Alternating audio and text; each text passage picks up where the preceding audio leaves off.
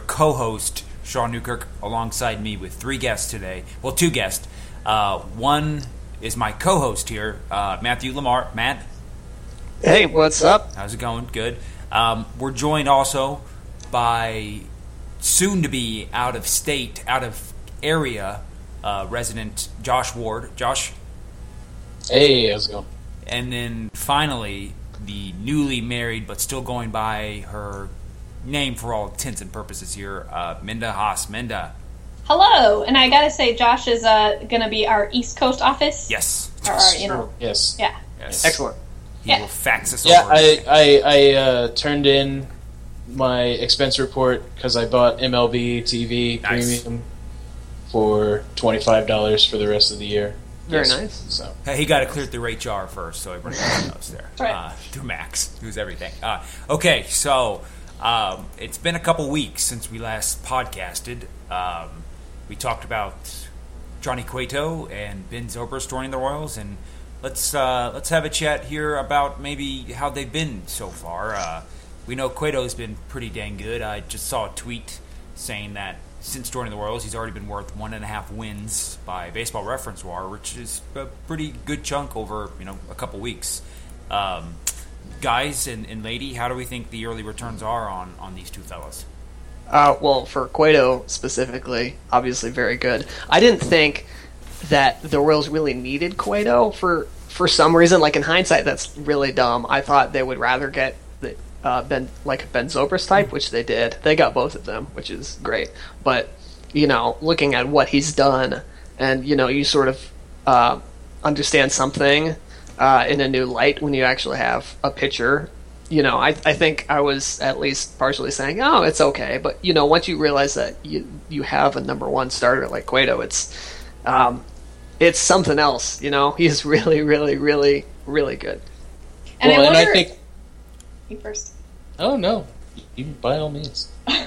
I wonder if that's something just sort of burned into our psyche as Royals fans, where like we, the idea of having somebody who's legitimately that good is just so foreign to us that like, and then, uh, secondly, like. Well, we don't want to give up any prospects. Like all we have is prospects. You know, we, we don't want Right. to. We gotta we gotta hoard those. You know, like cats in a freezer or something. Like just never ever give them up. Ah, Well, Um, yeah, and so to so to actually like move those prospects and have somebody legitimately good come in at the trade deadline is fully foreign on several levels.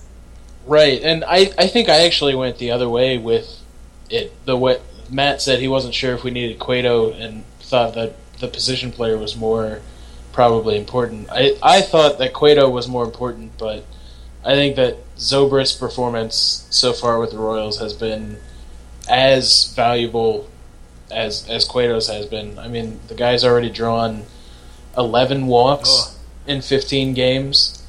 Uh, he's got an OPS of almost one thousand. It's at nine ninety three with, It's with over 9,000. Yeah. Not- well, not quite. Right, not quite. Uh, he's getting on base uh, like a forty-four percent rate, and it's just it's been completely ridiculous.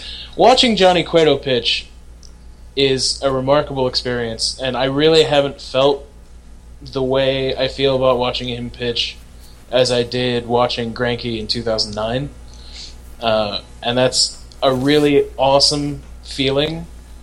But seeing a guy like Ben Zobrist, who is a lot like Alex Gordon, uh, and thinking that the Royals might have two guys who are able to draw walks and hit for power, uh, has got me feeling very, very warm.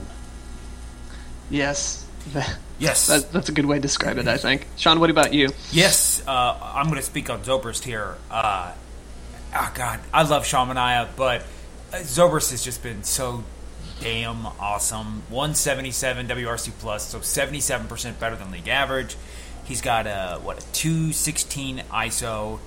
Uh, f- as Josh said, 444 OBP. The dude is just insane, and it, it's sure it's a, a small sample size, of course. You know, here in the past 15 games, and it's kind of hard to project him to hit 177 for the rest of the way. But yeah, I mean, already been worth by Fangraphs War. Um, almost his whole amount of what he's played in in Oakland. He was worth 0.9. He's been worth 0.6 so far. So hopefully he gets. Um, once Gordon's back, he becomes the full time second baseman. Really pump up his value there, and uh, yeah, very very happy and not surprised, not pleasantly surprised, pleasantly uh, expected.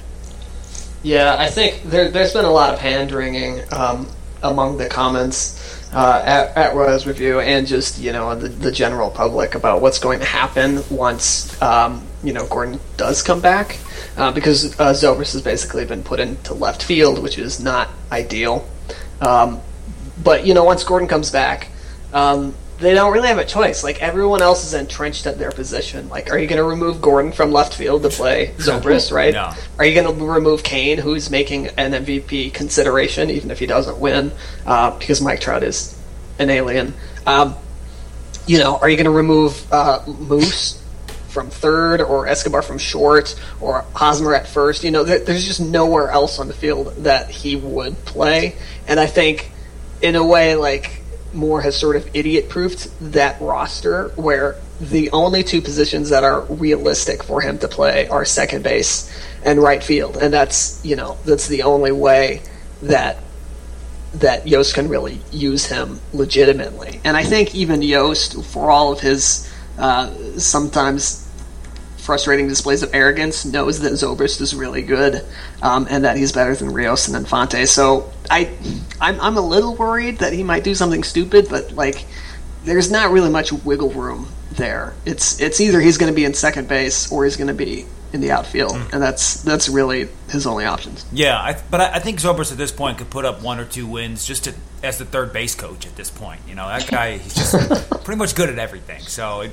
I'm happy to put him doesn't matter where he's at, you know, on the team. As long as he's somewhere on the team, he's you know he's going to help out a lot. Sounds like just so. so you guys know, as we're speaking, Ben Zobrist doubled in Alcides Escobar. Oh, nice. Uh, uh, and then Hosmer singled. Yeah, yeah. We are live watching this game, podcasters. yeah, well, and I think I think one of the things that I think the Royals are going to feel good about is come this offseason if if they if they feel like they can't re-sign Alex Gordon if he's going to just be t- too expensive, I think that Ben Zobrist presents a decent fallback option for them. Because monetarily speaking, if they can afford Alex Gordon, they can afford Ben Zobrist. I mean, right. that's that is kind of just how that works. Zobrist is not going to get the contract that Alex Gordon gets. Uh, I don't think they can necessarily re-sign both of them but I think if Alex Gordon ends up getting a much better offer from whoever, probably the Yankees, but whoever, that I think the Royals feel like they, they would be able to re sign Zobrist and actually put him in a position to succeed next season. Yes. And speaking of the game, it's not very contemporary by the time this post, but if you guys are watching this game, do you see this girl in the pink just sitting like right behind home plate, not even in a chair? Like mm-hmm. not even in, it's not even an assigned chair. I think she just brought her own stool and just sitting yeah. behind home plate. Yeah, yeah, yeah. Right next to Marlins man there too. It's just right. bizarre. I can't stop figuring out how she's sitting there. Why an usher hasn't come down and said, "Ma'am, you absolutely cannot sit here." So, She's actually right. levitating. Yes, and that's why the usher is like, intimidated yes. by her magical powers and is like, right. "Well, She, she, if she can levitate there where there's not a seat, then I, I better not. I better leave her alone. Yeah, Marlins man. I love Marlins man is there. Okay, so moving on from that, sounds like everybody yes is uh, happy about uh, Zobrist and Cueto. Hard not to be there. Yeah, I've actually got a segue, Sean. Oh yes. Okay, go ahead. Okay, so here's my my segue is, um, uh, you know, Ward said, I don't know if the Royals have enough money to sign both of them. And I, you know, I, ah. I don't know if, if they do. I, I think it's probably pretty unlikely. But for my, like, off season, my perfect off season would be they re sign Gordon and they re sign Zobrist. And in order to clear the payroll, they unload Infante's contract and Greg Holland's contract, who is under uh, the team's control for one more year and the return for Infante and Holland can be nothing. You know, I it, they need the hmm. payroll space more than they need either of them, and that brings us to the other uh, the other point. The segue is uh, Greg Holland, who sort of imploded a couple nights ago. Um, what what do we do with Greg Holland now? if anything. Well, I, th- I think your perfect off season is also my perfect off season, so we agree Excellent. on that on that point. Um, I Greg Holland's season has been very strange to me. Uh, obviously, his velocity has been down this season, and he had shoulder something earlier this year. It was kind of written off at the time as being sort of a minor thing. Um, and I had even heard from, from some people that if the Royals had been in the playoffs, he would have just pitched through what was going on with his shoulder at the time. But ever since then, his you know his velocity's been jacked up. His his walk rate has completely skyrocketed this season. He's not striking people out as much as he used to. Um, opponents are making harder contact. I mean, his ERA is is four point zero four right now. Um, and his FIP is a little bit better at 3.25, but his career FIP is 2.19. So he's a full run worse this year than he has been over his career. And I think I I I think this is is one of two things. Either he has sort of a lingering shoulder problem that is continuing to bother him, that is simply kind of just not being addressed for reasons, or he's a relief pitcher, and this is just what happens. I mean, Yeah. re- relief pitchers are, are naturally fungible commodities, and Greg Holland's been really good for the last four years, but to expect a relief pitcher to continually be that good year in year out is is kind of a fool's errand. Yeah, especially for a guy like Holland, who's you know short-ish. You know, five five ten isn't short in the real world, but you know, as a pitcher, that's that's not very tall. Who And- throws who throws basically straight overhand on kind of a leaning Yeah. uh, with high slider point usage. with yeah. high slider usage, and he Uh-huh. also throws a split finger, which is also not great. It's not as bad as the slider is, but I mean he has historically relied on his breaking pitches to set up his fastball, and it's just eh. Yeah, I mean, looking at the the pitch FX data and and from watching the games, you I I think like his main problem is that um, he his fastball is not there, so he's walking more people. He's not striking out, you know, as many people. And so he's lost, you know, a little bit on his fastball. You know, his career fastball is uh, 95.6 miles an hour. And th- uh, this year his uh, fastball average is 93.9 miles an hour. So it seems to me like he is just um, he's losing a little bit on his fastball. So what that means is when he throws it, pitch uh, hitters are either fouling it off or they're making good contact when otherwise they would either foul it off or miss. His slider is still there, but his fastball, people are just they know just to wait on the fastball. And in years past, like last year when he was really good, his fastball was really good. He was striking out a lot of people. He wasn't walking as many people. So it's a combination of he's losing a little speed so people can key up on that, that fastball, and he's also just not locating it as well. Um, so those two things, you know, it's it's really bizarre because he hasn't lost the slider or his other pitches, you know, at all. It's just the fastball's not there, and if your fastball's not there, that's you know not not good. Well, and I think he's also he's trying to compensate for that a little bit because he's throwing fewer fastballs this season than he has the past three years, and he's throwing more sliders to try and keep people off balance, and it it works two ways because his slider is a is a great pitch when it plays off of the fastball. Uh, but if the fastball's not there, then the slider, which he typically throws low and out of the zone Right. to, to get hitters to chase on it, but they don't have to do that anymore if they can recognize the movement on it because they know it's going to be a ball, which you know explains why he's walking over five batters per nine innings this season. Just because hitters don't swing at the slider anymore because they don't have to. Yeah, uh, I I agree with everything everybody said. Uh, he is a different Holland. I think we can all agree that he's not the same. He's still good. It seems like he still has the capacity to be good, and you know it's hard to expect him to be as bad as he was the other night. You know, consistently, but Right. I mean, he did come back the next his next outing and strike out the side. Yeah. So So we know there's something in there, but I think it's pretty clear that Wade Davis is a better reliever than Holland. Uh, mainly because Holland's very Holland's good. Wade Davis is very good, and it, there's a small difference, but there is a difference. You know, when you get to that upper echelon, eh, you know everybody's kind of just pretty dang good across the board. But I think statistically, you could prove, or at least even visually, you could prove that Wade Davis is a better pitcher than Greg Holland at this point. Right. But the the question is, you know, should Wade Davis be the closer? Um, and I think no, Yes. actually, because uh, your best reliever being in the closer's spot where there are arbitrary limits on his use um, just sort of neuters a little bit. Um, part of Wade, Wade Davis's success is he's been able to pitch, you know, in the eighth inning.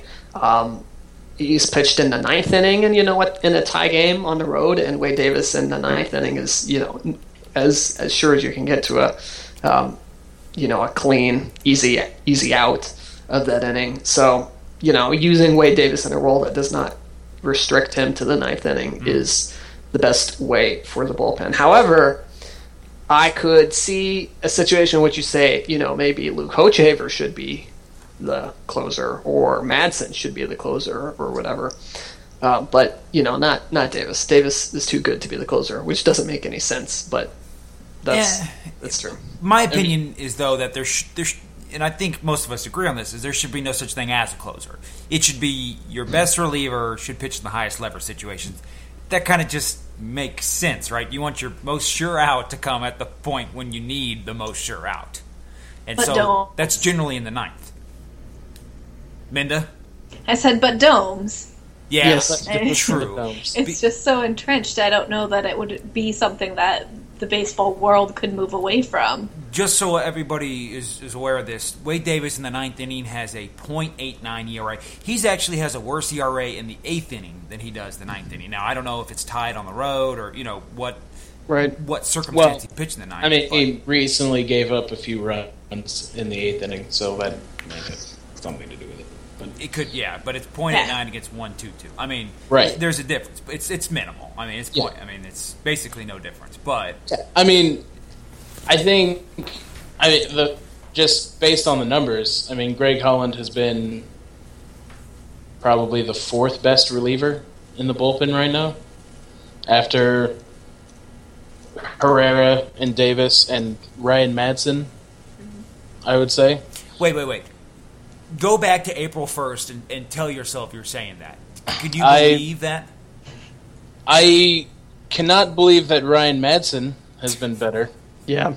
The other two, I'm kind of okay with. Yeah, I, I would assume that Greg Holland would outperform Kelvin Herrera, but yeah. um, the fact that it's it's interesting because the Royals have kind of lucked into a situation where they're using their best relievers in the most important situations and leaving Greg Holland to pitch the ninth because that's been his role, but he is not their best reliever this season by a lot of measures, and so it leaves them with the availability of using Ryan Madson and Kelvin Herrera and Luke Hochevar and Wade Davis whenever they need them.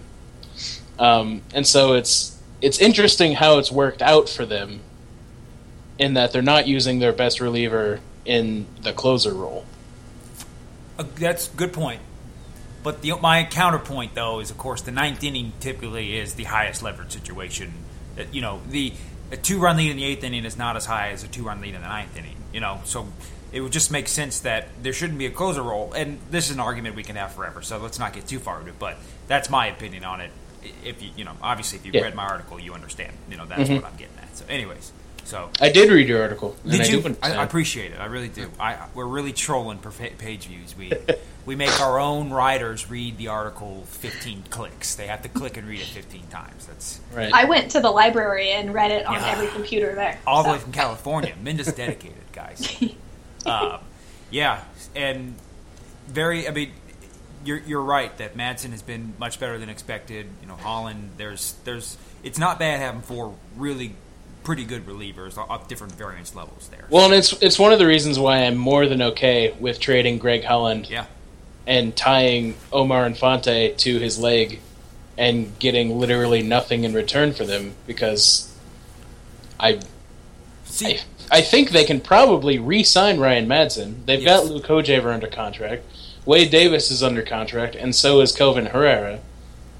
And so I, I think that gives them the cover that they need to get rid of Greg Holland.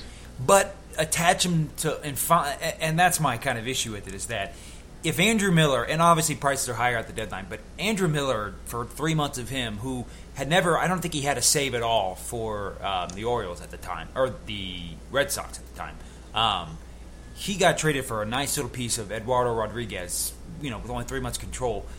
You think you would rather have Holland tied to Infante, get nothing back, you know, or relatively little value returning. Well, the thing I, the thing you have to keep in mind is you're not technically getting nothing. Presumably, you're getting Ben Zobrist. If, but, but this is all inten- contingent upon they'd have to sign Zobrist first, right? Right. Yeah. Right, but even not Zobrist, they could sign somebody who would be a good, you know, fit as a starter, or take on the contract of uh, another team that has uh, has something, you know, uh, you know, so, somebody like Cole Hamels' situation in which the Phillies sent money with Cole Hamels because they didn't want that contract to have the money to take on something like that. Obviously, not that crazy, but you know that as well. I mean, the Royals just need the payroll space. Everybody's Right. going to get raises, and Yeah. y you know this is not suddenly a large market team. Yeah, so I mean, Infante and Holland next year are going to make something in the neighborhood of eighteen million dollars combined. Yeah, but And I- this is this is 2016 only though. That's that's my kind of concern is that we're talking about Well, Holland uh, for yeah, length. so it's twenty six million over the next two seasons because of Infante's two years Oh. left. right, that And- that as well. You, so we we have the sounds like there's maybe a collective feeling that nobody's good. Even if we took out, let's just say we took Infante and gave them uh, Christian Binford, nobody would take what level return attached to Infante prospect wise. Do you guys think needs to come for someone to eat the full contract of Infante? I, I I don't I don't know. It's it's really hard to tell. Yeah. Um, it's, it's Yeah, that's hard to tell. that's such an unusual situation that I mean, I guess was it Touki Toussaint got traded For cash, basically. for cash basically yeah, re- yeah. recently. Yeah, and that's But- a really high uh, Toussaint. Yeah. very big project, but I mean, just was a Right. first round pick. Yeah. Right, but didn't but didn't actually come with any anything sort of attached to him, right? It was just Yeah, Aaron Harang. it was Or- they bas- yeah, they or, basically um, just sold Uh, his his contract for money. It wasn't Harang. It was uh, what's his dang name? His teammate in Cincinnati, but I can't think of. He has a long hair. Dang it! Uh, Johnny Cueto. No, close. Bronson Arroyo. Yes, yes. Gosh dang it! I couldn't think of his dang name. He plays that stupid guitar on that MLB commercial. Anyways, uh, so yeah, but I just think that I would rather ask a team to take Infante and figure out maybe what they would want attached to Infante, uh, and then trade Holland separately because I just think Holland's value is he has pretty good value for you know it's the one year closer, but I mean I, he's not extremely large contract. I mean it's what'll be ten plus million dollars or so you would imagine, um, which is a decent rate. I mean Andrew Miller's making more than that. Obviously he was a free agent, it's a little different, but I, I just still think that we should look at Holland by himself and then see okay who'll take Infante because worst case scenario, they can just DFA Infante. I know it's just eating the money, but I mean, it's not like they have to play him 162 games over the next, you know, next remaining years each year there. So that's my thoughts. That's my opinion. There's my two cents. Um, so Matt, you got to talk to Buster Olney. Uh, no, that was Kevin. Oh, that was oh my Yeah, goodness. Yes, that was- that- that I thought it was Matt. Oh, I that's because like I have all these interviews with like I had one with Mellinger Yeah. weeks ago, but no, that was that was all Oh. Kevin. Is it is it Mellinger or is it Mellinger? It's Mellinger. Melon Gurr.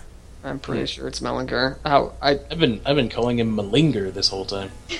Yeah, I thought it was Mellinger too. It's Mellinger, huh?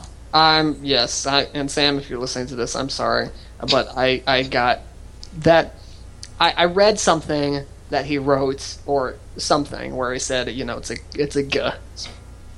Okay. But that's neither here nor there. Um, I did not interview Buster you Olney. didn't. Well, Nope. Ha- do you, ha- do you know who Buster Olney is? Uh, you're very well aware of him, though, correct?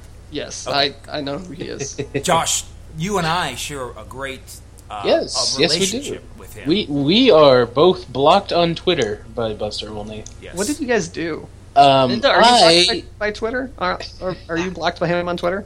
Uh, not to my knowledge, but I, I suppose I could log on and see. I dated his daughter. That's why he blocked me. It's pretty pretty simple there. I criticized an article he wrote for ESPN the magazine, um, in which I I can't even really state what I said at the time. It was What not was- was necessarily. about?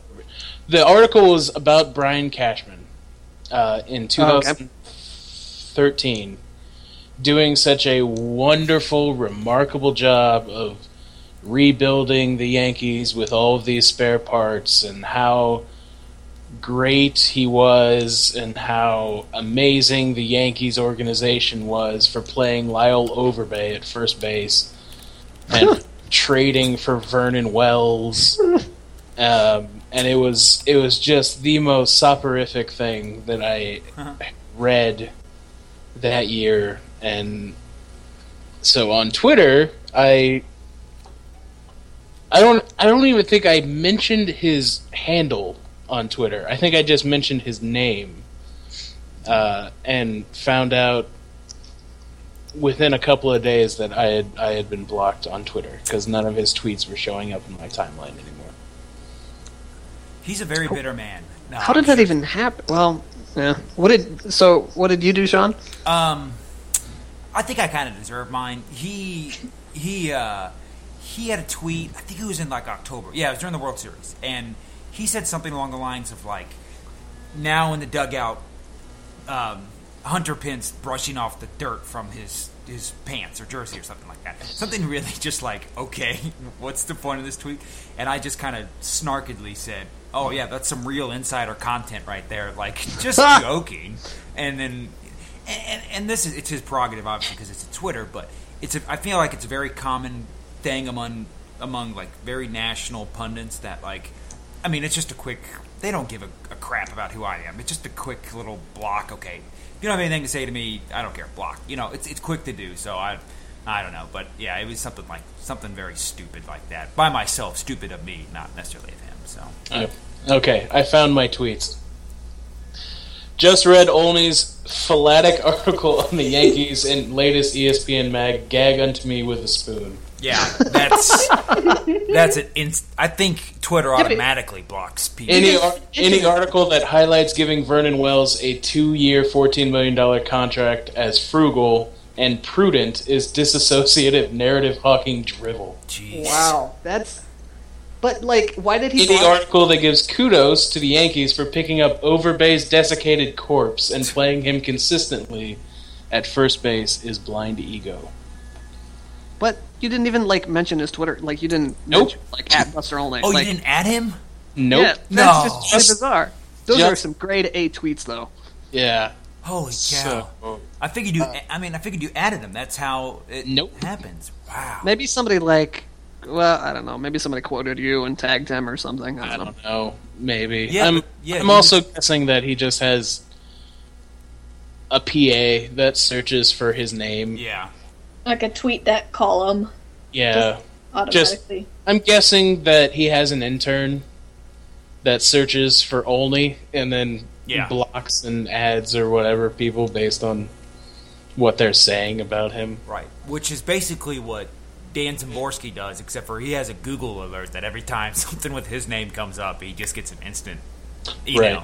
Yeah, Oh, is that why it always shows up in the comments when Yeah. somebody says Szymborski? yeah. That's why if we say Szymborski, Szymborski, Szymborski three times, um, That's yeah. he That's why he up. shows up. He's probably going to pop up in this damn podcast here in a couple seconds. Now that I, well, as long as you mention in the article that we talked about him, yeah. Oh, nice. a little blurb for Yeah. the podcast, and yeah, he'll definitely. What's up, what's up Dan? Hey, Can you draw Dan. another uh, draw another comic involving Billy Butler and or the Royals?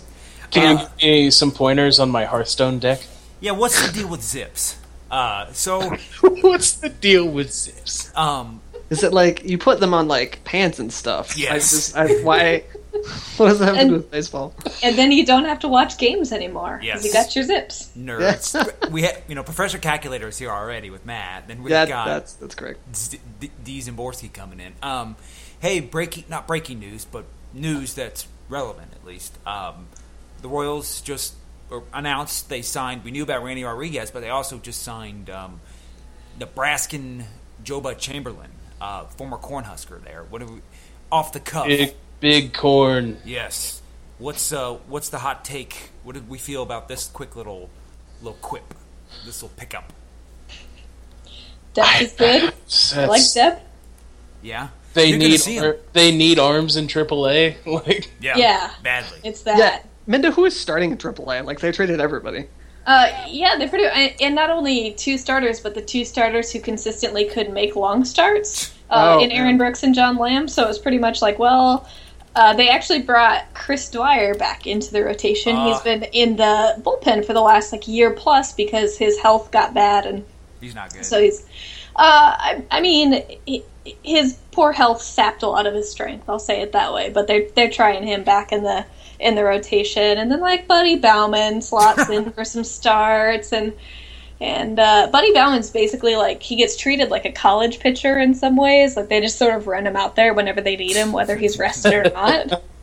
um, you know, it's, it's, it's, it's like cobbled, but Yeah. um, we do have Miguel Almonte uh, recently joined the team, Yeah. and JC Sulbaran. Um, Cueto, or the Broxton trade, by the way, for those who yeah, want to know the Yeah. genesis of that guy. Sulbaran and Sam Selman, right? yeah. No, uh, uh, Donnie Joseph. Donnie, Donnie Joseph. Joseph, yep. that's what Yeah, was. good the old Donnie dojo Joseph. himself. Yep. Selman was Yeah. drafted. He Right. was from Vandy. Um, one of the many Vandy pitchers that were drafted or have been. Clayton Mortensen's still starting, isn't he? Oh, Yep. Yep. man. I'm looking at this. Amanda, I don't know how you do it, young lady. I'm looking at this Omaha roster, and it's.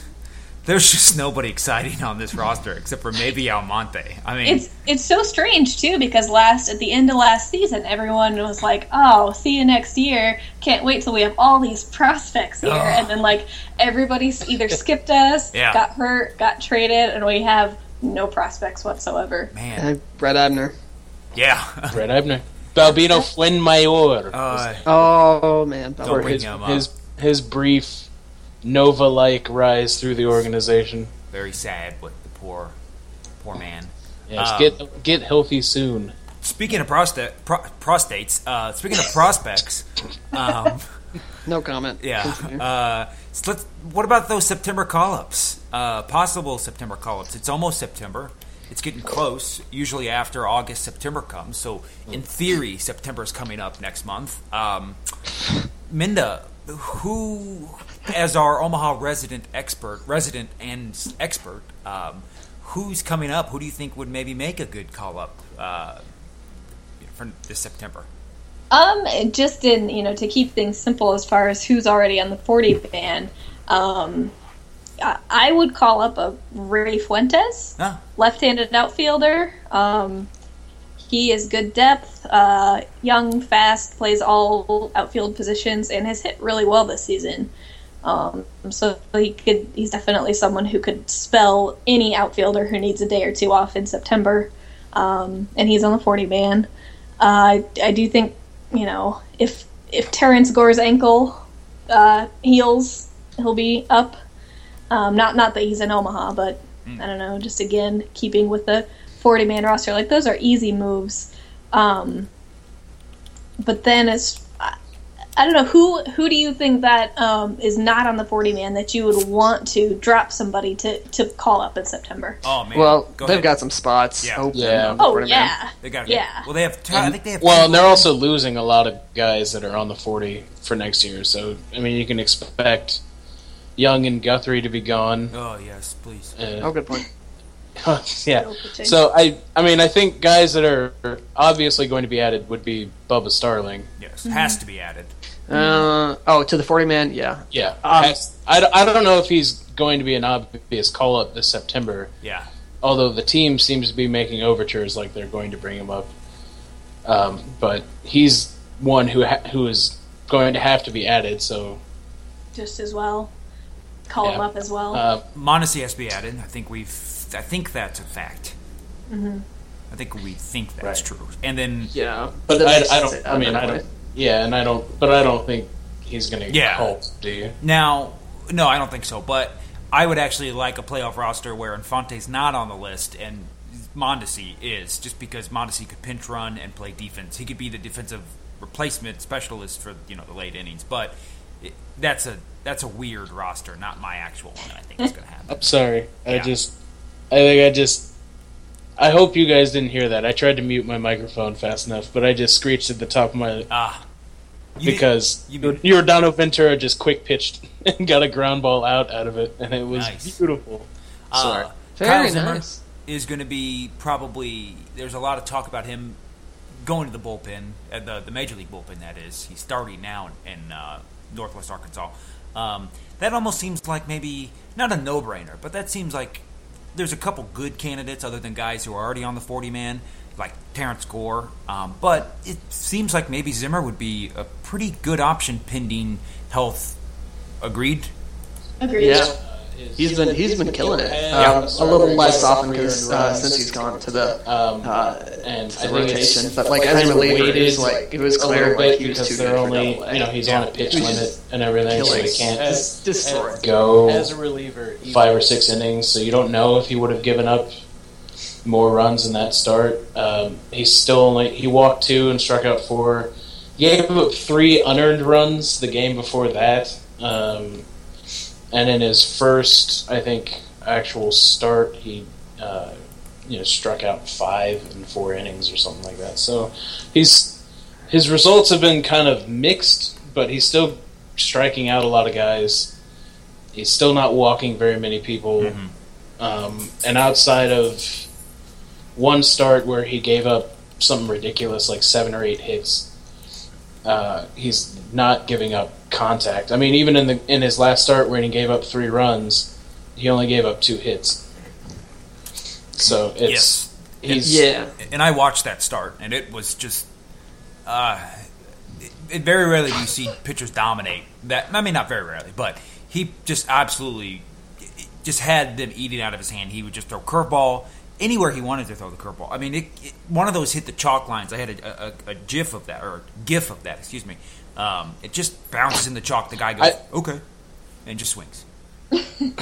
Saw that one. You look, Yeah. I, I I know that this is like uh, maybe a bit bit much for prediction, but I think um, the Royals should seriously consider about starting him next year, like right out of the gate. See Starting he's in got. the rotation, right? Yeah, just put him in the rotation, go for it because uh, Yeah. he'll be making the league minimum, and they're at the salary point in the the cycle where they're going to need contributions from people who are making league minimum. Yeah. Um, so I I think you know if he if he goes well for the rest of the year and he has a good spring training, just go for it. He's 24. He's had an injury career or an injury history, um, but when when he's been on the field, he's been excellent Yeah. everywhere. Everywhere he's gone. Yeah. And, And- sorry, go ahead. That's yeah. I, I, just, I just think that that might be something that they should consider. It's just like, all right, well, here, here we go. yeah, and even if he's not great there, like he he's got to be better than Guthrie Yeah. or you know equivalent Yeah. for Yeah. much less money. But why did I mean Wandy's not necessarily going to be around next year, but you know you never know. Yeah.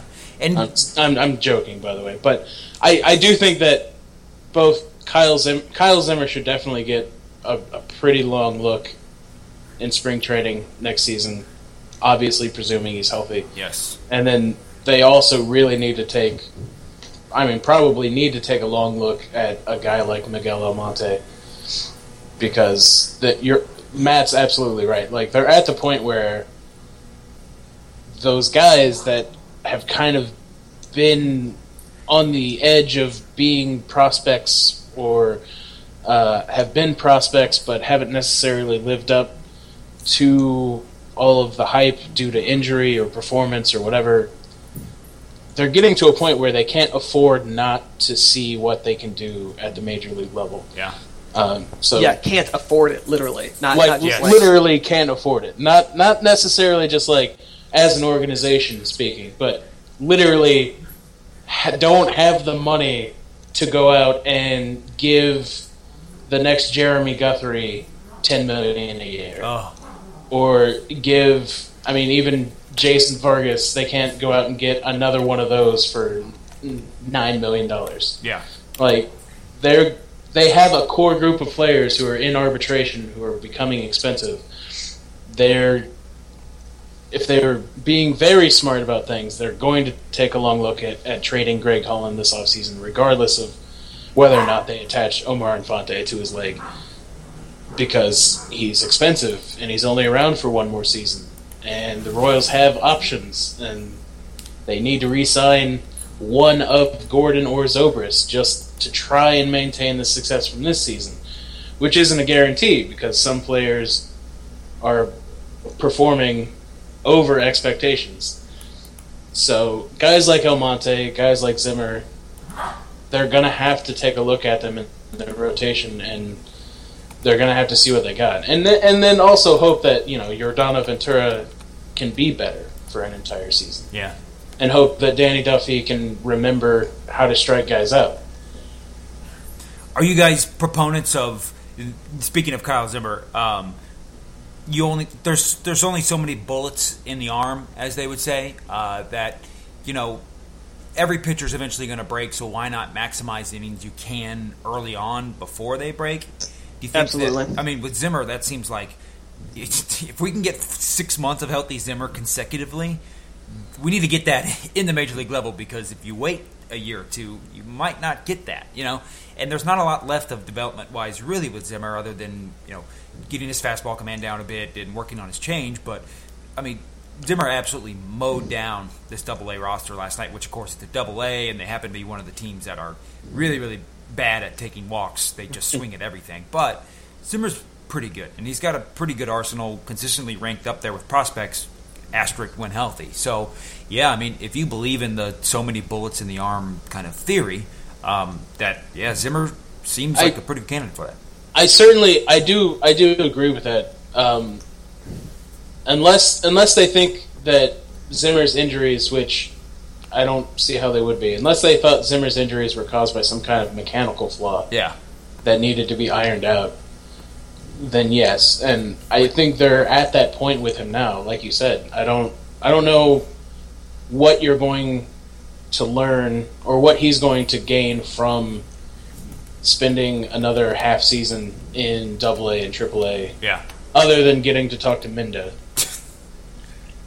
which might be worth it. yeah, yeah.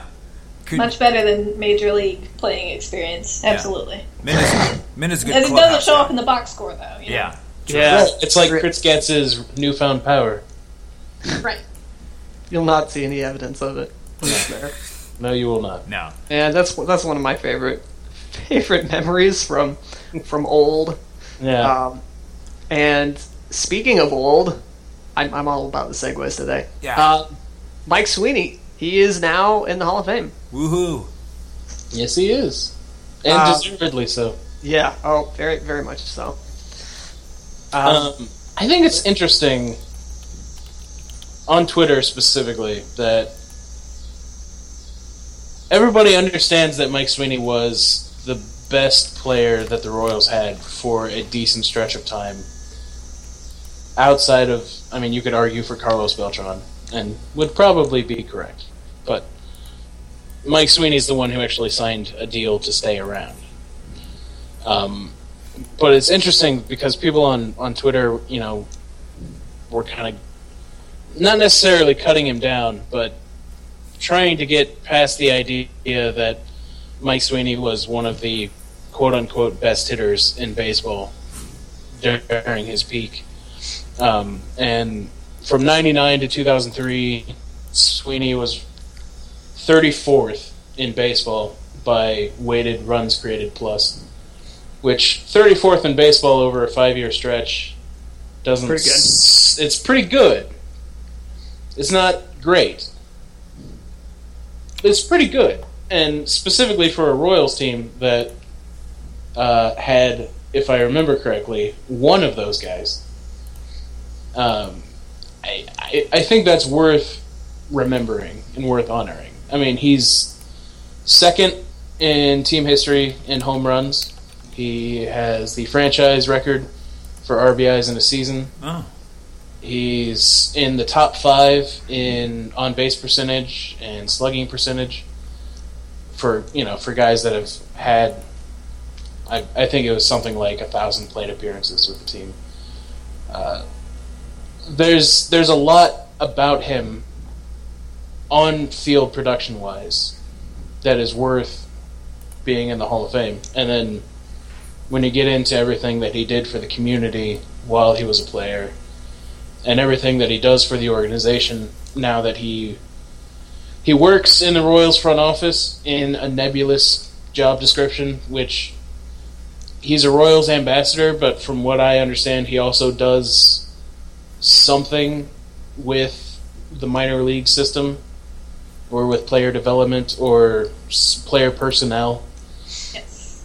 um, and just the fact that he's you know kind of embraced the city and the team and the organization and continues to be a really good example of professional athletes.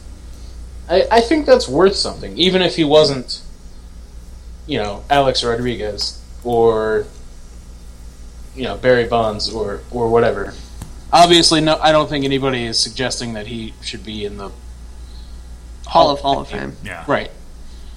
But at for the Royals Hall of Fame, I, I, I think it's a Yeah. a, more, a more than worthy submission. He's ninth all time if you believe in WAR uh, wins above replacement. He's ninth all time in Royals, you know, wins above replacement. So beyond Patek, beyond Porter, Seitzer, McFarland, Duranda. I mean, he's up there. I mean, I think he's a he's easily a top ten Royal of all time, um, Yeah.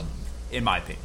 Now, an, a parallel of of Sweeney, who we can get back to Sweeney here, but Billy Butler is from 2009 to 2012. He was 32nd in uh, weighted runs created plus, so 100, 128 WRC plus. Do we think? But would you guys put Butler in the Royals Hall of Fame? Absolutely. Yes. Okay, I think I think I agree with that too. For No the question. Royals Hall of Fame. Okay. Because I mean, if you're if you're talking about guys and where they rank in in, in terms of um, team records and things like that, I mean, Mike Sweeney is in the top ten in basically every offensive category you can think of, except for tr- triples. Yeah, probably. Billy Butler is also in the top ten in all of those categories. Okay. So I, I, I, I think it's it's a fairly good comparison. I mean, I think Mike Sweeney was a better hitter than even Billy Butler was. I mean, Billy Butler never had the kinds of seasons that Sweeney was able to put together, but Butler was not that much worse. I mean, it's kind of like saying Sweeney was was very good, and one time he was phenomenal. And Billy Butler was just consistently really good. Yes. Okay. And Butler, and, and this is the thing is we sometimes we have to look, you know, the quantitative wise because Butler is tied basically with Rey Sanchez and UL Washington in in wins above replacement for Royals. So he's down there on the list, 32nd overall right now. But yeah, I mean he's among all those categories in hitting. Consistently good hitter. Obviously, probably won't finish his career as a Royal. I you know don't imagine they'd have him back, uh, except for maybe coach third base. Uh, Unless unless he signs like a one day contract like Sweeney Yes, did. agreed. I- I Okay. Uh, But I also, I mean, this is kind of tangential, but I think the Royals Hall of Fame is too small. yeah, I mean, the, the fact that they only have they have 25 guys in there, um, and I guess I guess I, I say it's too small, which is to say, in the next 10 years or so, there's going to be a handful of guys that should probably be immediately put in there, like Carlos Beltran, like um, Billy Butler when he becomes available. Um, and even further down the road, obviously, a guy like Alex Gordon, yeah, uh, even Zack Greinke. yeah. I, I would agree with Greinke definitely. So now, I- oh, I say, I say that it's too small. It's I don't think it's necessarily too small right now, but I think you you can make a case for a couple of other guys to be in there. yeah. Um, David DeJesus as well. You, I was about to David bring that up. DeJesus as, as well Excellent. would, would be a guy that I would put in. About to say, Matt, you favorited that tweet of mine about DDJ. He's a dark horse. I mean, he is tenth overall in wins above replacement, which I know you can't live by that only, but it, still, DeJesus was just there for a long time, almost you know four thousand plate appearances, eight hundred and seventy six games. So yeah, I think DDJ. I think he should be in the Royals Hall of Fame. It's not a sexy name. It's not George Brett, but I mean, No, but I I think there's a lot of a lot of people who understand who were watching who bothered to watch the Royals between uh, I guess what would it have been 2003 to 2010 ish roughly, yeah, when when DeJesus was around who recognized that he was their best player probably for, Hey. for for several of those years except for Emil Brown I guess yeah. 'Cause, you know He had DeJesus had back to back four win seasons. I absolutely did not know that. So the DeJesus was almost the that's all star candidate. Right. Not, there. yeah. Not only did he have back-to-back four-win seasons, but he, he averaged right about three wins Yeah. for five years or six years, basically until you know he hurt his hand. Yeah, man, I, I, I'm a big DDJ fan. Now, if we wanted to talk real quickly about current Royals that are maybe Hall of Famers, we know Gordon is going to be. Someone tried making the case the other day that I, I disagreed with it.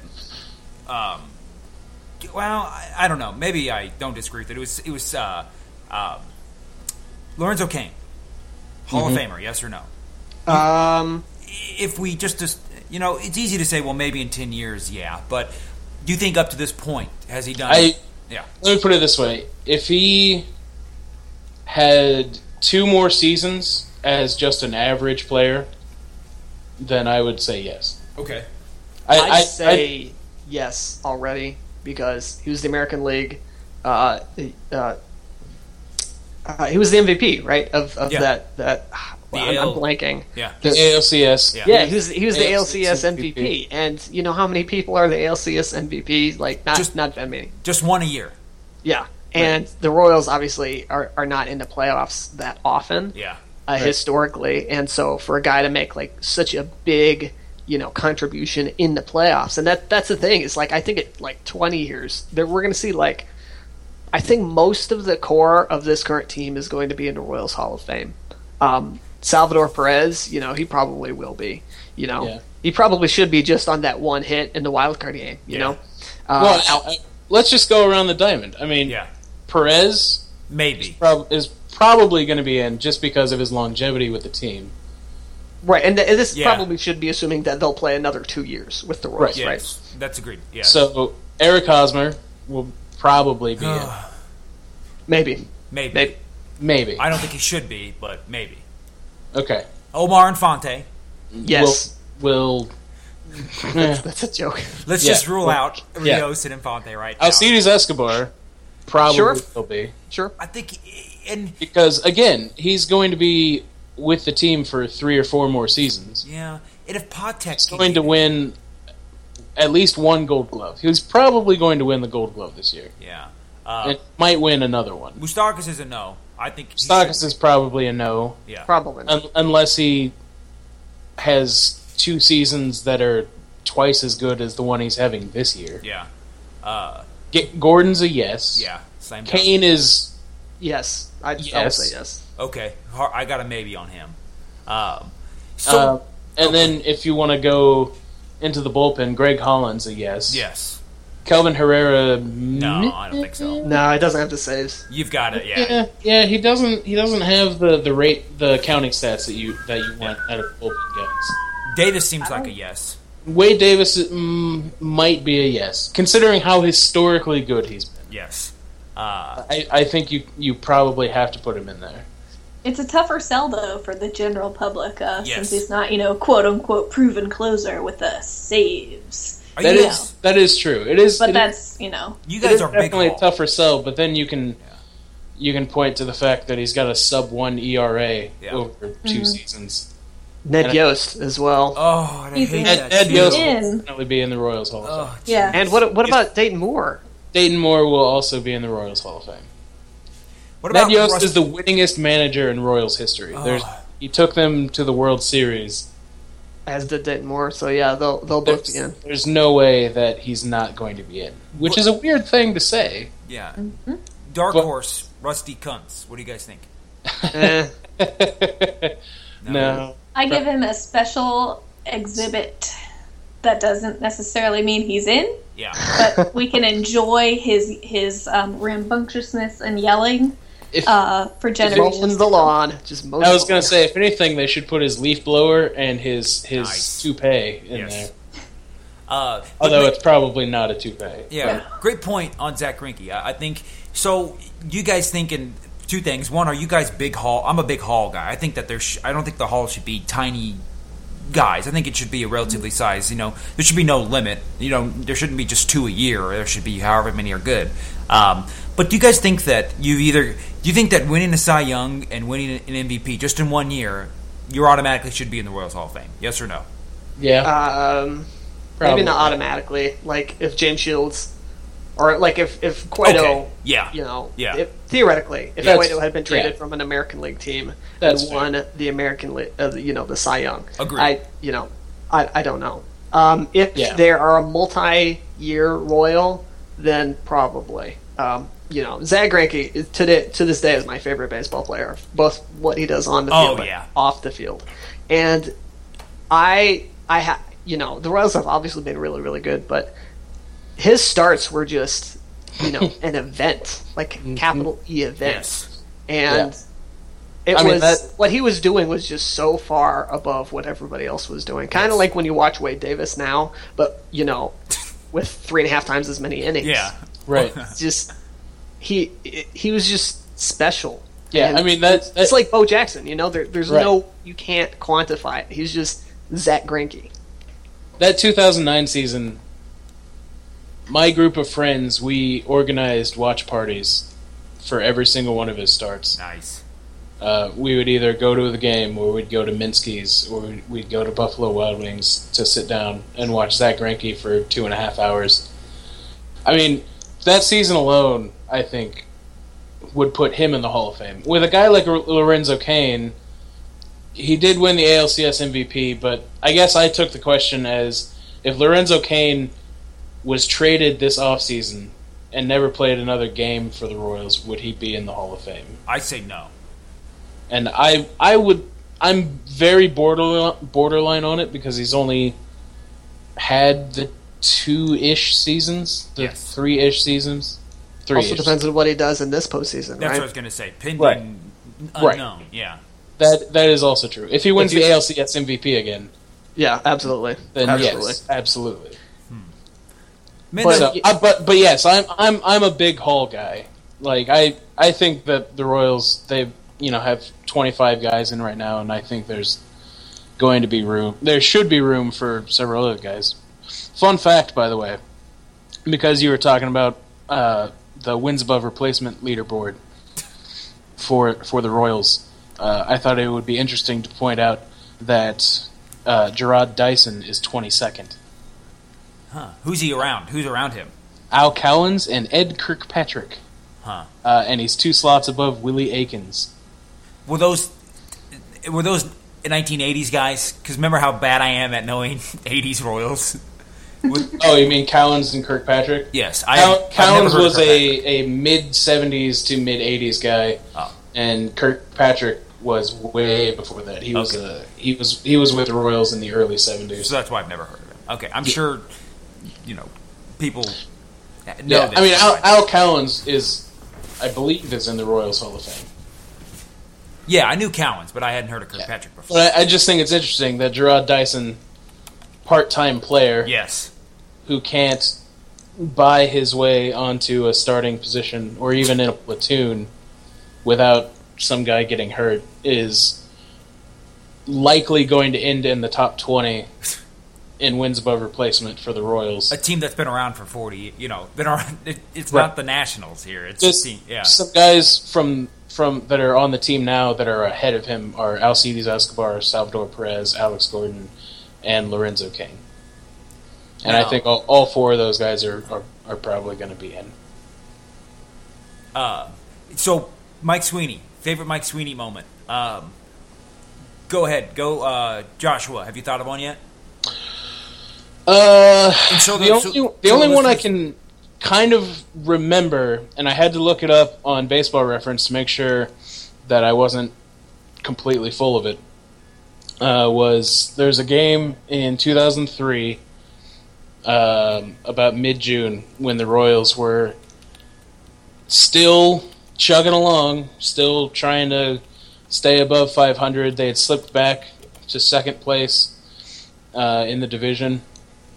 Uh, they were facing the Minnesota Twins, who were in first place at the time, and Mike Sweeney, in one of his you know handful of games that he played that season, uh, went something like two for four with five RBI, and the Royals ended up in, winning the game in the bottom of the ninth on a Raul Ibanez single after Mike MacDougal blew the save, giving up three runs in the top of the ninth. Um, but Mike Sweeney hit a home run and drove in five, um, and that's I remember that after looking it up, I actually remember that game pretty well because it was one of the only times that the Royals were able to tackle the Bulldog Eddie Guardado Nice. and actually make him uh, blow a save and take a loss or either of those. And I remember hating the Twins so much in the early 2000s because they were the team that always seemed to be one winning the division and two always had a guy like Lew Ford that was crushing home runs into center field and AJ Pierzynski was on the team at the time and he's just a dick so Uh, so the listeners at home know we are ruling out the Jeff Weaver fight and what's the other one we're ruling out? Stealing Uh, Steal home. home. Stealing home. Yes, yes, right. Um, Matthew. Um, you know, I don't really have that, that many strong memories of, of Sweeney because uh, I moved. Uh, I was nine years old when we moved to here from Can- from Cleveland in 2000, and so I had no affiliation with the Royals, and it really just sort of. I don't know, sort of like, you know, this disease that grew on me over the course of a decade, you know, and finally, like, another reason why Zack Greinke is one of my favorite players is like his season is the season that sort of like cemented the Royals as like my team, you know. Um, and I started following them, you know, every, every single day through everything they did. Uh, and so I don't I don't really have that many good memories of of Sweeney. I do remember that we were at a game in which Sweeney had a game running double because you know he just hit it into the gap and you know they, they scored and they won because that's what Sweeney does. I also remember going to the um, with a group of church people. This is like early 2000s. Uh, must have been like 03 or 04. Uh, it was like Christian Day at the K, and um, we all moved after the game. We all moved like to the, the the closest seats, and then Mike Sweeney talked to us about you know his faith, and then uh, he handed the microphone off to Carlos Beltran, who you know spoke to us as well.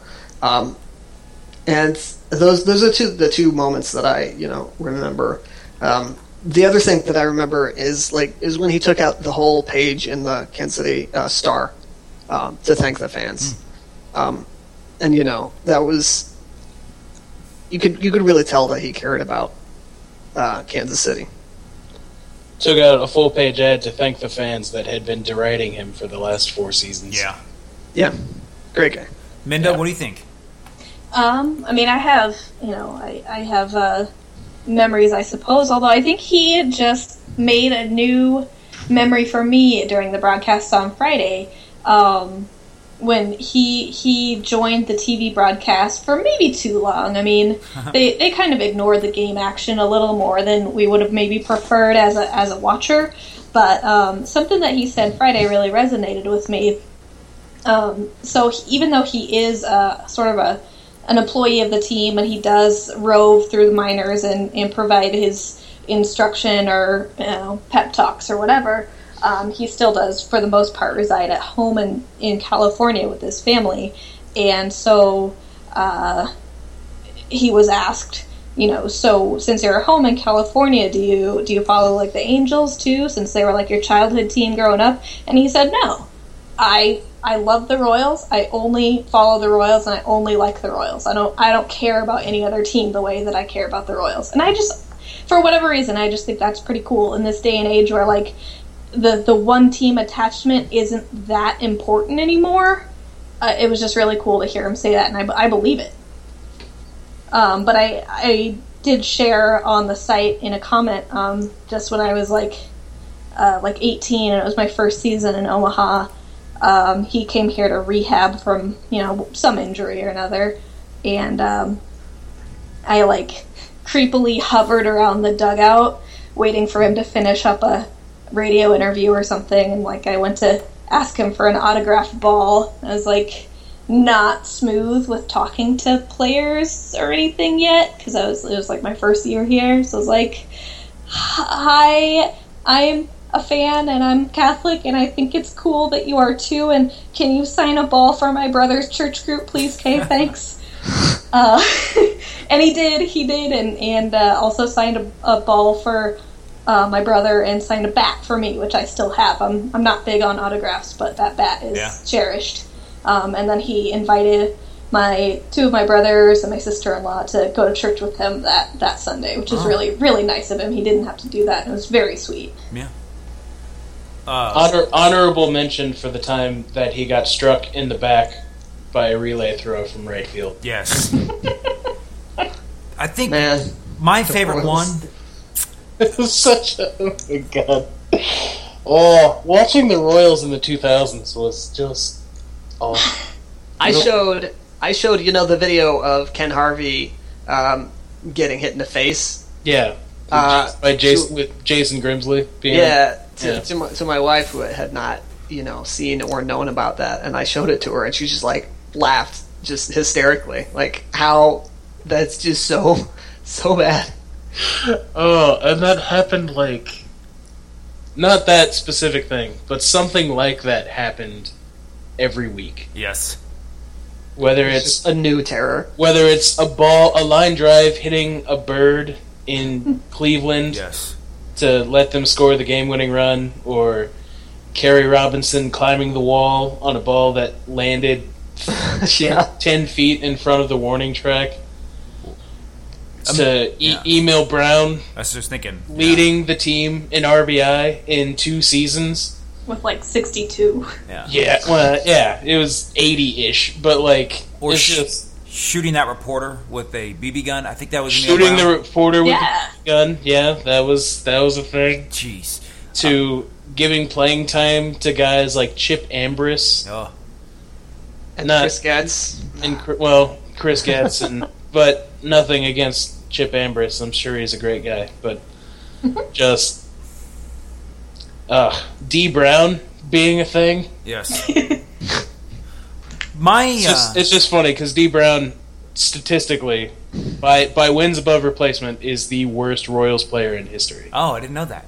Yeah, which completely makes sense because he played in the 2000s for the Royals with Brent Abernathy and Kit Pellow and Morgan Burkhart and Calvin Pickering, who had that great week. Oh yeah.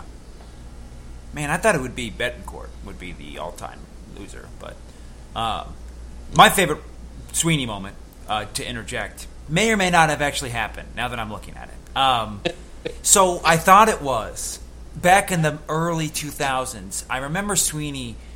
It's I, the situation I recall. It's against Kenny Rogers, and it's in the bottom of the ninth. I, was, I think it was when Rogers played for Texas. It's the bottom of the ninth. Sweeney hits a home run down around the left field uh, foul pole, but Rogers goes out, starts yelling at the umpires, saying that no, no, that's foul. So the umpires huddle around, they think it over, and they go, "Yeah, you're right, that was a foul ball." So the very next pitch, Sweeney then cranks that next pitch into left field, no doubt home run. So I'm thinking, man, that's probably my favorite Sweeney moment. But looking back, Mike Sweeney never faced Kenny Rogers, so that's obviously incorrect. And I'm looking over all of his home runs here, and it doesn't seem to be any that that match that scenario. So, listeners, Royals review readers, if you recall this moment, it might have been against Joe Nathan. Now that I'm looking at it, but if you recall this moment, please fill in the blanks of my obviously riddled mind that has this wrong. Anyway, so tentatively, that's my favorite Mike Sweeney moment. That may or may not have happened.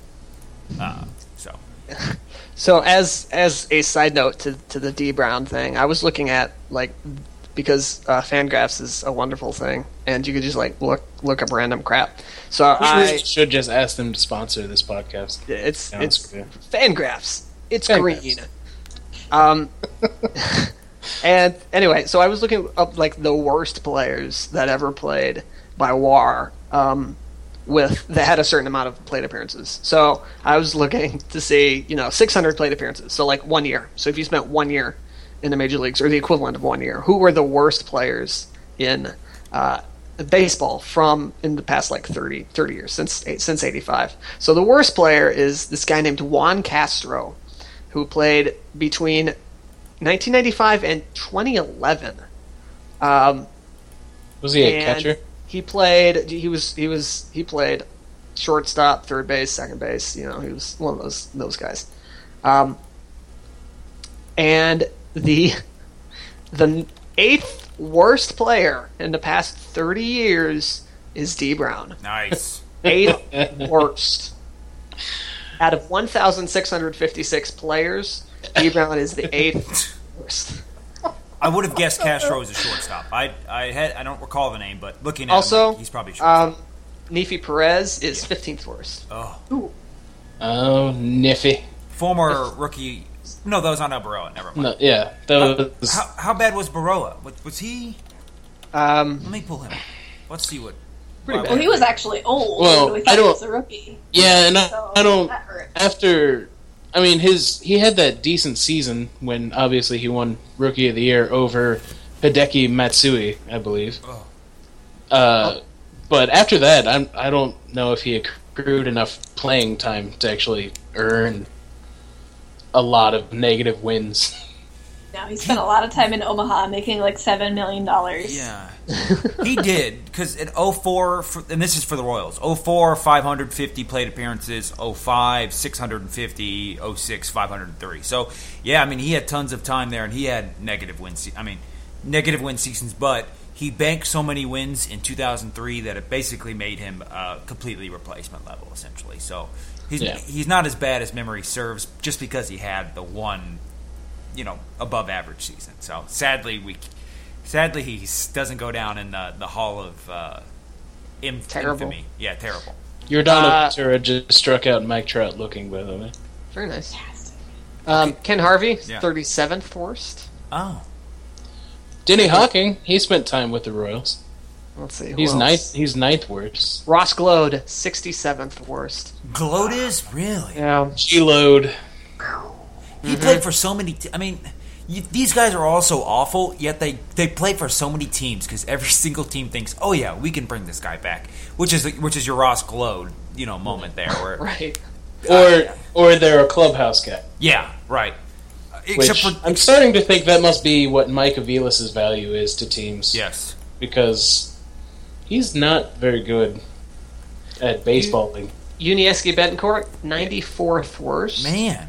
So the Royals have like a good solid four Yeah. that I, I can see right off the bat. Yeah. Um, interestingly, Brayan Pena, one hundred fifth worst. 105th worst. I would have loved. Oh, Negative are you one are, point four FWAR. First, are you uh, are you filtering out pitchers? Because there are, I just saw Terry Oh, that's a good point. Holland, who had o- over 600 plate appearances from 1985 to 2015. You know, I'm not. So Mm. So some of, some of these guys are even worse than we think they are. yeah, Yeah. that's really what that comes down to. Oh, that's great. And yet we're all still Royals fans. Yeah, I, I don't, I don't know. I don't know how that worked. I really don't. Filtering out pitchers, Dee Brown moves from ninth to eighth. Yeah, hey, it's it's it's uh, it's a big jump. It's a Yeah, yeah, yeah. logarithmic. Uh, remember what the key- when Wilton Guerrero was getting at bats? Was it? It was Vladimir Guerrero's little brother or cousin or something. no. Nah. I don't, but uh, David Murphy just tied the game. By the way, it's two two. Yes, he did. That jerk. Okay, Yep. so good. So we've talked about a lot of stuff. One more thing I want to bring up before we end this podcast. I got in a pretty nice little debate the other day. Eric Hosmer uh, very hot right now. Matt, you, Matthew, you are a big proponent of the future of Eric Hosmer. Maybe not a big one. Is it? Can I say you're a big proponent of it? Uh, no, I I wouldn't say I was a big proponent. I was more uh, pushing back against your tweets just because I thought they were a little pessimistic. Um, I don't I don't I don't think that he's necessarily going to be huge, but I think that. Um, I think he's probably better than his career numbers Okay. uh, say. But go, go on. Yeah, and so and so one thing I was talking about was Hosmer's defense, and this is a great kind of uh, great kind of maybe study in you know quantitative against qualitative in a way that defensively the metrics think that Hosmer is basically an, a, a, a, an average first baseman. You know, not good, not bad, just kind of right down the middle, really. Maybe slightly one way or the other with some air bars, but. Of course, he gets tons of love in the press. I think he did he won a Gold Glove, right? Um, so Yep. he, he gets a, a lot of love for it. Yet the numbers, which we now have, you know, thousands of innings worth of data to work with on Hosmer, they don't Uh, think it's the same. Eric Hosmer has two gold gloves. He has two. Okay. Yep. What do we think? I mean, which one are you guys more inclined to agree with? Really, the visual or the statistical side of things? Because you can't really agree with both necessarily in this case. Um, well, it, depends on what you what you look at. Um, his if you look at just pure ultimate zone rating, um, he has a positive rating for the last three years, um, and that's so something happened between twelve and thirteen. If you look at the numbers, he goes from like terrible, like worse than baseball, to you know significantly better. And didn't so we I think figure out they- that was because he was close, too close to the line? I think that Yeah. was the consensus on that. Yeah, they're positioning. So, uh, so if, if you if you believe that, and you know that's that's you know, uh, there's no way to necessarily prove that, but that makes sense. So if if you think that way, he has a positive ultimate zone raise rating over the past uh, three years. Uh, granted, not you know ridiculous, uh, 1.1, but he also has a positive defensive run saved, and he's at seven for the past three years. So I think I think the the the metrics are showing that he's good, just good. But you're you're right. Like his the the eye test says, you know, he's amazing. But the the metrics is just like, yeah, he's good. Yeah. But good is not Gold Glove, nor Yes. is it amazing, right? Yeah. He's not. He's not Well, Keith and- Hernandez. Yes. He's not Keith Hernandez. Well, and I think I think one of the things, and it's something that is kind of gotten talked about. I think Dave Cameron has brought it up recently, if- within the last year or so, is that first base as a defensive position is one of the hardest positions to grade, other than catcher, because of all of the different components that go into it. That some of the things that a first baseman gets penalized or, or rewarded for are out of his control, which is uh, um, throws from third base, shortstop, and second base. Relays, you know, from the pitcher and the catcher on, on trying to make outs. Defensive positioning is such a big deal. And then there's also just kind of the weird requirements of playing first base and being one of being really the only position that is going to the bag to get to set up for the force out is your first instinct as opposed to all of the other positions who are more worried about getting to the ball.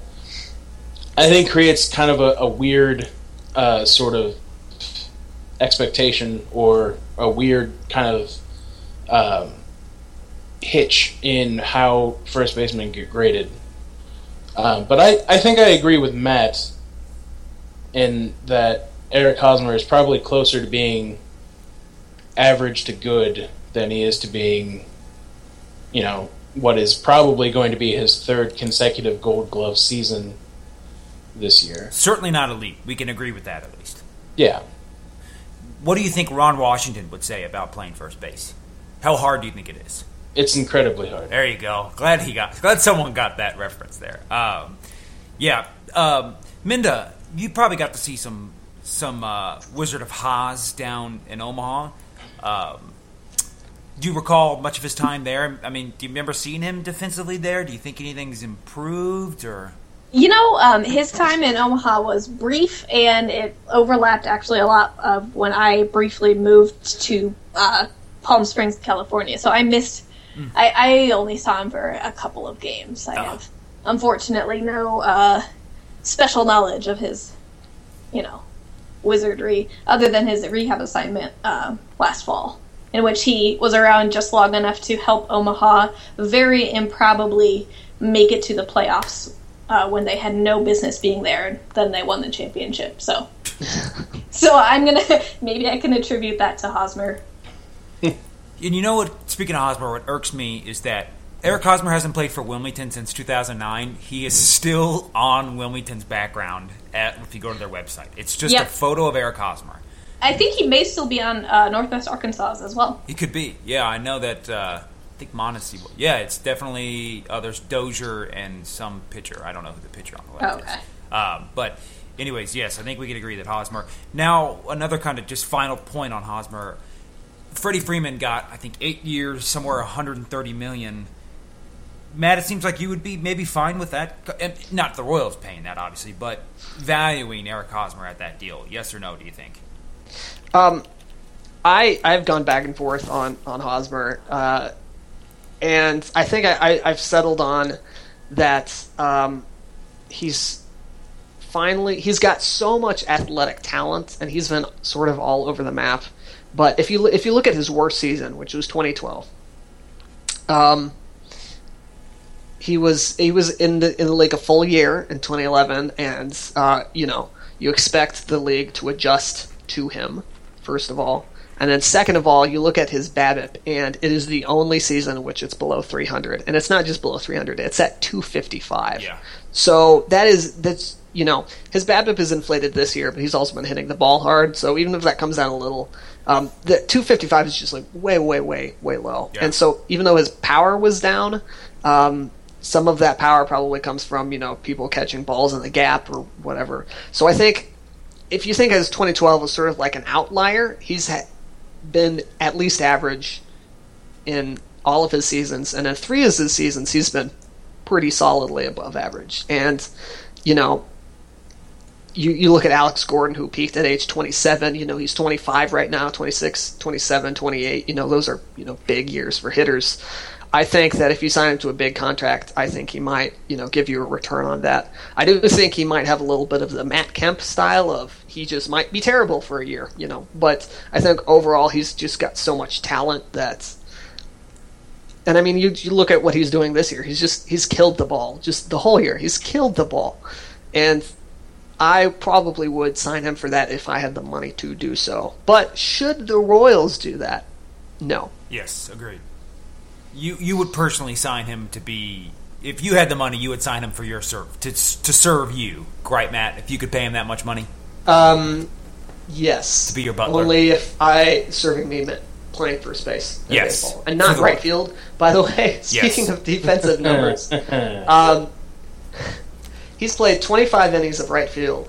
Um, his uh, defensive run saved is negative two, which is quite quite bad for 25 innings. But if you look at his UZR, ultimate zone rating, over uh, 150, yes. it's negative 134 runs. So if he played a full season in right field, he'd be 134 runs worse than your average player, which is about 13 wins. Yes, but say that's negative thirteen wins right there, basically. Yeah, that he would be. All sample sizes, but also he's terrible in the right field. So- So, eh, So Hanley Ramirez is absolutely awful in left field, and he is like ten times not as bad as that. Just so people have a reference of you know what negative 134 runs would look like. The, the Royals will basically need to score an insane amount of runs to overcome that. I mean, put put Billy Butler in the field, and he might be better. Or put Billy Butler in right field, and he might be better than Eric Hosmer. Yeah. right. Like yeah. that's that's how bad Eric Hosmer is in It'd right be field. hard to be worse than that. Wasn't it? Wasn't it by Oozer that Billy Butler was technically better than Eric Hosmer at first base for a while? could- yes, that was an argument that was brought up Because I, I, I remember specifically having that argument with several people that by I, I don't remember if it was Total Zone or Fielding Bible or Oozer that in two of those three Billy Butler was rated as being a better first baseman than Eric Hosmer. I think it was Uh, UZR. Yeah. Um, and UZR out of 150, Billy Butler's at negative 5.4, and Eric Hosmer is at negative 5.1. But again, realize that the first two years of Hosmer was, Yeah. you know, really poor positioning. So right. Right. uh, it- a quick look would say, yeah, they're similar. But I think, you know, over the last three years, Hosmer's shown to be, Yeah. you know, way better. than And the sample size, I think, is Yeah. pretty different, or at least for the most part, seems like. We're- yeah. Um, I mean, Butler did have a couple of seasons where he consistently played Yeah. first base, but but yeah, I mean, I'm not ar- I'm not really arguing that Yeah. Butler true talent level is better than Hosmer, but it's interesting that the positioning can have such such an impact to that extent that yeah. Eric Hosmer was being graded out as being worse than Billy Butler at first place when everybody I think is pretty aware that Billy Butler at Yes. first base though I think he was I don't think he was as bad as people said he was. Yeah. Billy Butler was not a good first baseman. They just saw fat. They just saw you know, f- fat is mean. They saw a rounder guy that's slow out there, and they go, "Oh, he probably sucks." You know, I mean, Skill wise, he was he was pretty good. You know, he caught the ball ru- routinely and made Yeah. some nice catches. Nice, he Nice, stood you there. know. He Yeah. stood He had good defensive perfectly. skills, but he's just not good enough range. Definitely. You see that on Athletics Nation? Speaking of Billy Butler, that they're talking about how Oakland needs to get rid of him already. Oh. Three three years, thirty million dollars. Just heads Ugh. up is what he signed for. Man. In case- Minda, so so bad for Butler. you still there, Minda? Yeah. Okay, just hadn't heard you in a while. Um, Yeah. yeah, it, that's bad. Anyway, so okay, I think we've got everything out of the way. All we wanted to talk about. Um, Royals got jobbed real quick. Let's talk about that while we're at it, just so we have that on record. Yeah, Uh, Math, yeah. Matthew, do you want to explain that situation? Um, the Royals uh, had this. So baseball tonight, um, or uh, has a um, web gem, and every day the Twitter account they they say, "Hey, retweet if you want this one, and favorite if you want that one." And the um, basically the short of it is uh, the Royals Infante Escobar flip play got one, and then the next day it was not part of their tweets. And that would that sounds like it's counterintuitive to the uh, the voting style. that, Yes, like voting. If you vote, your person wins. Otherwise, what's the point of the vote? Unless they have an electoral college, though, we don't we don't know if ESPN has electoral college for that, though.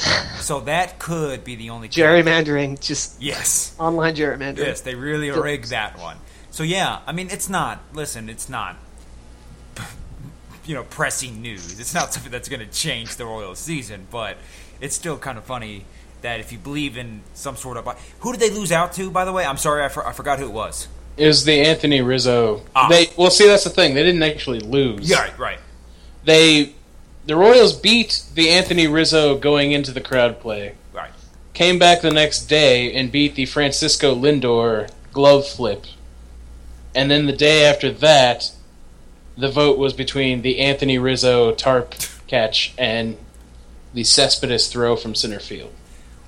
Which So, so Really? not only not only did Rizzo lose, he wasn't even in the next day.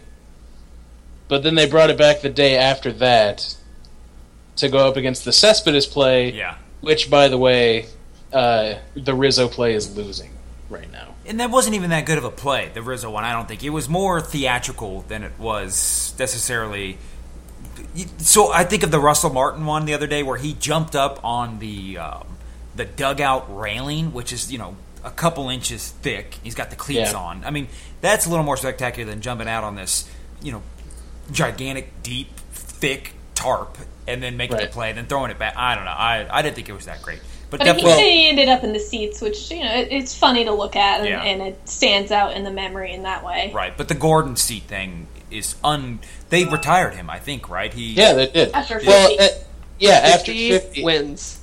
Yeah, in a row. and the thing is, is the Infante Escobar play took over for the Jarrod Dyson no look over the shoulder Oh, yeah. catch double play. So the Royals had been for for this season collectively, I tried to do the math earlier. It's pretty hard, but collectively this season, the Royals have had the reigning Web Gem for I think something like 91 days. Yeah, which is a which has got to be like 70 80 percent of the entire season. Yeah, There, I mean, thereabouts, yeah. yeah, it's just And the only and the only way they get rid of them is by just. Changing the rules. Yeah. making it up and hoping no one notices. yeah, Yeah, because I don't think that 50 game limit existed until Gordon had to be. Uh, they had to come up with some way to retire that.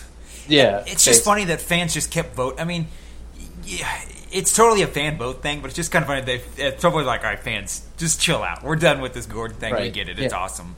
Might be play of the year. So yeah, definitely better than the Anthony Rizzo one. Which who knows that Gordon one could still be going to this day. Um, of course, the Royals they were never ESPN was never going to have a Royals against Royals, you know, replay. You know, those two matching. To be fair, I I would vote the Dyson play over the Gordon. one. Really? Yeah. It was amazing. Running running that far and making what is essentially a behind the back no look catch when he was about 10 inches away from running into the wall uh, I I think is is not by a wide margin but I would definitely say was was more impressive Does Fangraph ha- have a stat for play? Like a, Oh, I mean, it's probably worth more DRS because he turned it into a double play. yeah, I was just I mean, it it was certainly if you want to be a big proponent of uh, win probability added, the Dyson play was worth more. which I am. Uh, Ryan Lefebvre would think that that is two DR defensive run saves. Every play that is good is one defensive run save. Every play. Oh, Doesn't understand it, but and that's the thing that we've talked about. And um, Matt, you had real quick while we're on it. Matt, you had a piece on that too about kind of. I I don't believe. Did you recall it ignorance, or, or how did you label the title of that? About you know, Oh, I the arrogance of Arrogance. ignorance. Yeah, and that's a good one. That a lot of fans will like to prove good things about their teams via stats. You know, they care about wins above replacement when it comes to saying how good Zobrist is, but when it comes to saying that, hey, you know, Jeremy Guthrie's not a very good pitcher, they go, well, no, he adds this, he adds that. So I think that's you know. Yeah. the crazy thing about that was I think it was um, Thursday because I was writing writing the recap of that, and Ryan and Rex were talking about DRS in regards to Omar Infante, and they were talking about how good he is in DRS, and that that is true, that is true. But you look at his wins above replacement, and it's negative 0.9 right so if you're looking at drs you're like no he's good you're just like willfully not looking yes. at anything that disproves what you want to see, which means that you're not doing anything that's useful at all. You're just saying, Yeah. thi- you, you might as well be just reading the phone book. Like Yeah. it just doesn't matter. And it's not like it's not like Infante is at like 1.7 WAR, where you could be like, okay, he's pretty close to an average player. You probably wouldn't call him below average. I mean, he's right on the cusp with error bars. He's negative one and a half or whatever it was that you're, you know, it's not even close to even replacement, let alone average. So, yeah, I mean, that's. I thought your article was really great. I think you deserve a lot of praise for that. So, great job, Thank you. I do too. Minda.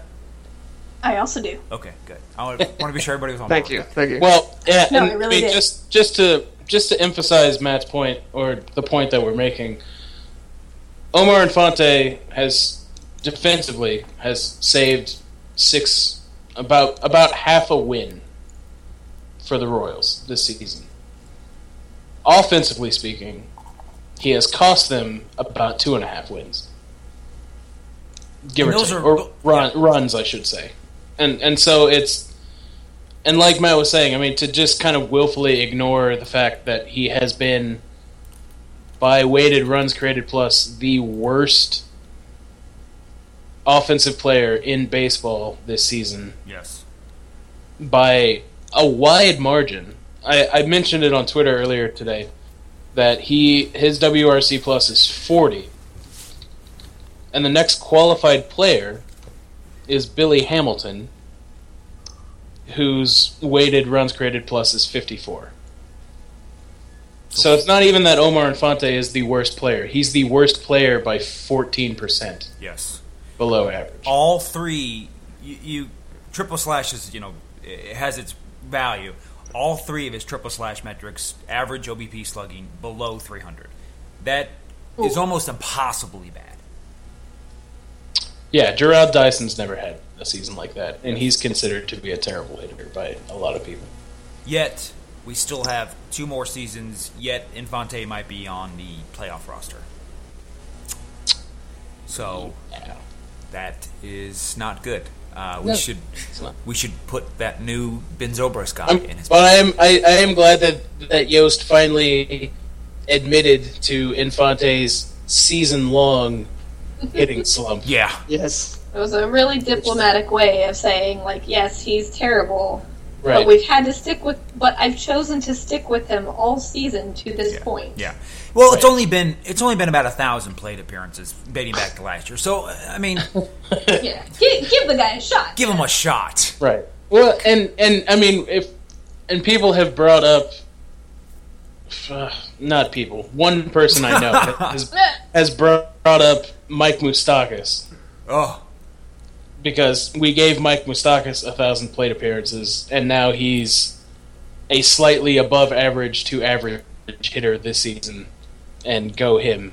And then I remind them that Omar Infante is almost a decade older than him, and they don't really seem to know what to make of that because apparently age doesn't matter when you play baseball. Neither does giant mechanical changes in your approach and swing either. Apparently, to this person, that Right. Moustakas isn't just it didn't just click for him. It's No. not you know it, it took changes. So uh, yes, Infante is very bad. So let's hope we don't have any more Infante. Right. Um, so, anyways, okay. Uh, podcast done. What else do we have to cover? Anybody here? Anything? I I don't know. I think I think it's time. It's time for. I, w- I would insert a song like I- you know if this was a musical we could insert a song but it's not so yes. I We're- I would like to say congratulations to the Royals on winning the American League Central. You're, uh, Because I have a feeling that if I am ever on the show again, which I might not be if they actually lose, but I'm pretty confident because at this point they'd have to go something like 15 and 31, and the Twins would have to go like 27 and like 14. yeah it's it's not gonna happen it's just tie them for the division. So, congrats on winning the Central uh, because they will probably have locked it up by the next time I'm on the show if I'm ever on again. Pacoda even thinks they're going to win the Central. The biggest pessimist for the Royals this whole year, Pacoda, is on Mhm. the bandwagon finally. So, Right. and also congratulations, Minda. By, by the way, just Yes. got married. Congrats. Thank you. Thank you. So great job. Uh, well, this is the end of the, the podcast here. Thanks for listening. We'll have a musical outro. Um, feel free to listen to us more on you know further podcasts. Read us on Royals Review. Um, Joshua Ward, thank you for coming on. And if you want to follow Josh, you can follow him at Josh's Twitter handle, which is J underscore K underscore W A R D. And then we also have uh, great Omaha Storm Chaser content brought to you by uh, Minda Haas, Ni Ni Haas, right? That's how you say it. It's N E E Haas Yeah. Coolman. Um, And you can follow Minda at Minda33, right? Correct. Minda33. Conveniently, just use the first name in that, so there's no confusion with the uh, name change. Yes. I, that, I was really thinking ahead in 2008 when I signed up for Twitter with that. Yes. Were you dating your current husband in 2008? Heavens, no, no. No. Okay. I don't know. I don't know. So, and then Lucky finally, my co-host uh, Matthew Lamar. Matt, what's that uh, Twitter handle of yours?